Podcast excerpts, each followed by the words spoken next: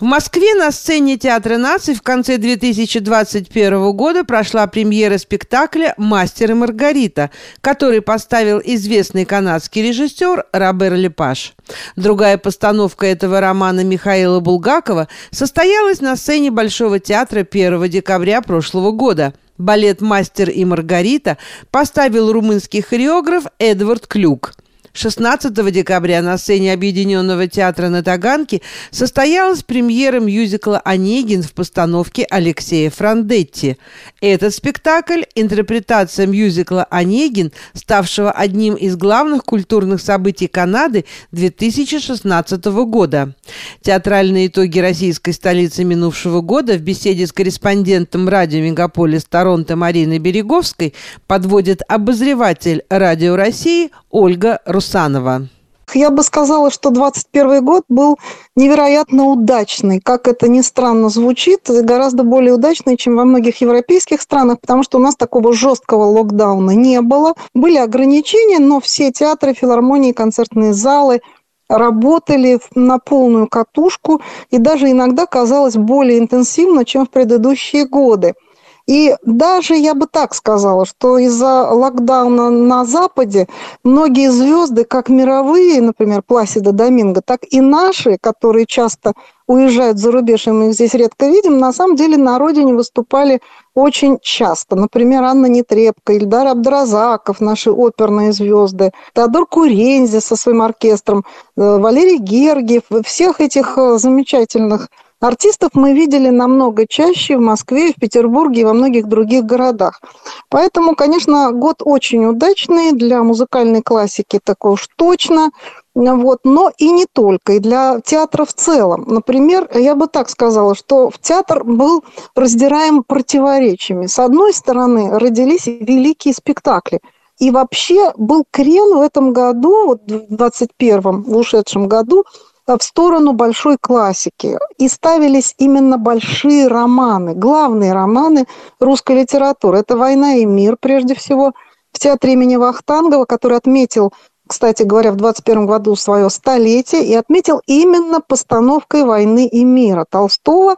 Огромный спектакль, пятичасовой, но там, понимаете, люди плачут. Я сама там плакала, я скажу, что со мной крайне редко такое случается. Это просто вообще исключительный случай, но большие артисты, великие просто там играют. Это и Мария Максакова, это Евгений Князев, Андрей Ильин, Сергей Маковецкий, это Анна Дубровская, Юлия Рудберг. В общем, все звезды Вахтанговского театра, плюс молодые, которые играли Наташу, Андрея. А, в общем, это была такая команда потрясающих людей. А вел этот спектакль, его, собственно, готовил целый год главный режиссер театра Римас Туминас. Он сам литовец. Конечно, он российский режиссер, он давно руководит Вахтанговским театром, но все-таки это немножко взгляд со стороны, взгляд какой-то очень точный вообще на нас – и он поставил спектакль о русских людях, которыми действительно хочется гордиться. Какое-то необыкновенное сплочение, вот такая соборность в театре, чего давно-давно, ну, я, например, не испытывала. Второй большой спектакль тоже под конец года родился в другом театре, Театре нации, это «Мастер и Маргарита», в постановке канадского режиссера Робера Липажа. Тоже выдающийся спектакль, тоже пятичасовой, огромный по одному из тоже главных романов русской литературы, а, роману, соответственно, одноименному Михаила Булгакова. В главных ролях тоже великие артисты. Евгений Миронов, мастер, Маргарита Чулпан-Хаматова, и, и там очень многие другие играют, Андрей Смоляков и так далее. И это тоже, конечно, я думаю, спектакль, что называется, на века. Кроме того, в Большом театре мировая премьера балета «Мастер Маргарита» поставлена тоже иностранцем. Эдвардом Клюгом. Это румынский хореограф, который возглавляет славянский балет. Он не впервые ставит в Большом театре. Он очень любит русскую культуру, русский балет, русских танцовщиков. И сделал потрясающую работу на музыку Шнитки. И не только Шнитки. И вот это тоже большое завоевание, потому что поставить вот литературный балет, большой, двухактный, сегодня, ну, это почти нерешаемая задача. Кроме того, театры, конечно, большое внимание уделили Достоевскому. 200 лет со дня рождения которого мы тоже отметили в 2021 году. И вот тоже под занавес года почти под Новый год уже в Малом театре состоялась премьера спектакля «Идиот» постановки Андрея Житинкина, а также две оперные премьеры представил театр имени Станиславского Немировича Данченко. Это НФБ Настасья Филипповна Барашкова. Расшифровывается вот эта аббревиатура. В театре имени Станиславского Немировича Данченко эта опера была представлена впервые. Опера нашего современника Владимира Кобекина. Это уже мэтр композиторской школы российской. И вторая опера, это две однактные оперы «Кроткая» по одноименной повести Достоевского. Это опера специально заказанный театром молодому композитору Алексею Курбатову. Очень сильные две работы. Кроме того, у нас один из самых таких мощных спектаклей этого года. Это «Лавр» по роману, опять-таки, роману, не пьесе, а роману Евгения Водолазкина в театре э, МХАТ имени Горького этот спектакль оказался не просто очень серьезным, но и очень кассовым. Он вообще занял первое место по сборам, и вот люди потянулись вот к такому большому разговору о духовности. Дело в том, что это речь идет о средневековой Руси, там очень много религиозного, духовного, философского. И оказывается, это сегодня очень востребовано. Еще одна очень знаменитая наша вещь, знаковая, это Евгений Онегин. Кстати, э, был поставлен э, в виде мюзикла тоже канадских авторов. Причем канадцы перевели на английский, а потом обратный перевод был на русский язык. Но это не по Пушкину, это как бы канва сюжетно идет по опере Чайковского, ну, соответственно, конечно, по пушкинскому роману, но все-таки это другой текст. И вот Алексей Франдетти, режиссер, сделал это в виде такого такого очень интересного, во-первых, перевода. Он очень долго переводил. Он сказал, что он переводил гораздо дольше, чем ставил спектакль. Это такое немножко, ну, что называется, мы с Пушкиным на дружеской ноге.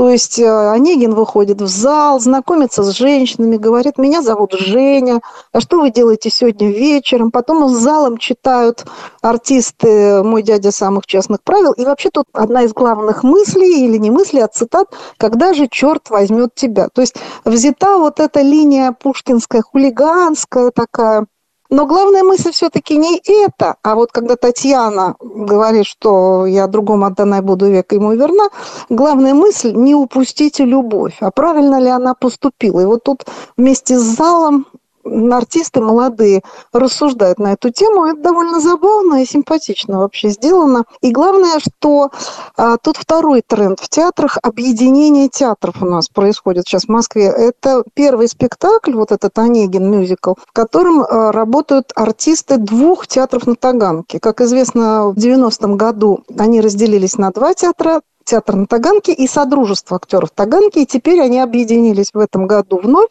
и вот первый спектакль выпустила вот эта объединенная уже театральная компания. И прямо под Новый год еще два театра у нас объединились. Театр «Сатира», откуда ушел Александр Шервин, и театр Армена Джигарханяна. И оба театра теперь под названием «Сцена Прогресс» возглавляет Сергей Газаров, очень известный наш режиссер и актер.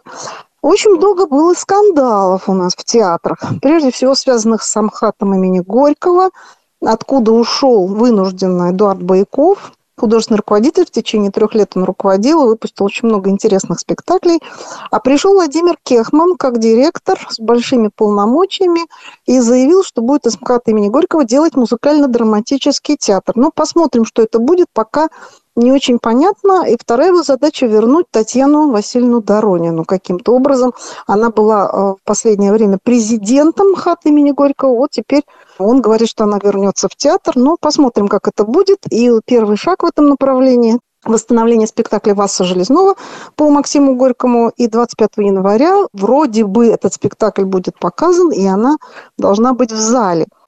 Еще могу, конечно, сказать о том, что было много таких спектаклей, которые вызвали громадные споры. Ну, это, можно сказать, скандальные постановки. Прежде всего, Кармен Богомолова в Пермском театре. Константин Богомолов известный, так сказать, наш провокатор. И, в общем-то, Кармен – это, безусловно, очередная его провокация.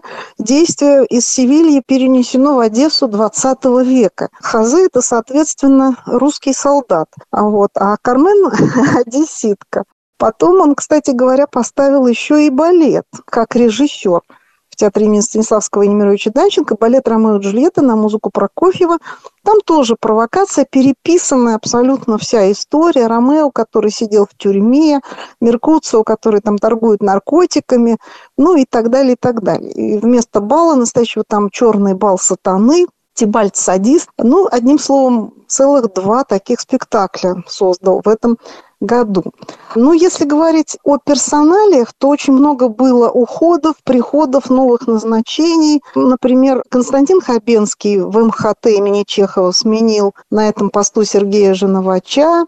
Василий Петренко возглавил Государственный академический симфонический оркестр, и оттуда, соответственно, ушел Владимир Юровский, который теперь возглавил Баварскую оперу. Пермском театре перестановки. Сейчас оттуда ушел главный дирижер. И новое руководство вот буквально под Новый год э, появилось в Нижегородском оперном театре. Ну, естественно, у нас был год больших потерь. Просто огромных потерь. Это Александр Градский, это Сергей Соловьев, Евгений Нестеренко, Мариэта Чудакова. Много артистов, Нина Русланова, Валерий Гаркалин и так далее, и так далее. Очень, конечно, печально. Мы как-то к этому привыкаем, но от этого не легче, в общем-то. Ольга, а какие ожидания? Что будет нового интересного в 2022 году? Ну, я надеюсь, что он будет не менее интересным, чем 21 это уж точно, а то, может быть, и даже его перещеголяет. Но вот прямо сейчас, вот в эти дни, начинается огромный Скрябинский фестиваль, посвященный 150-летию со дня рождения Александра Скрябина.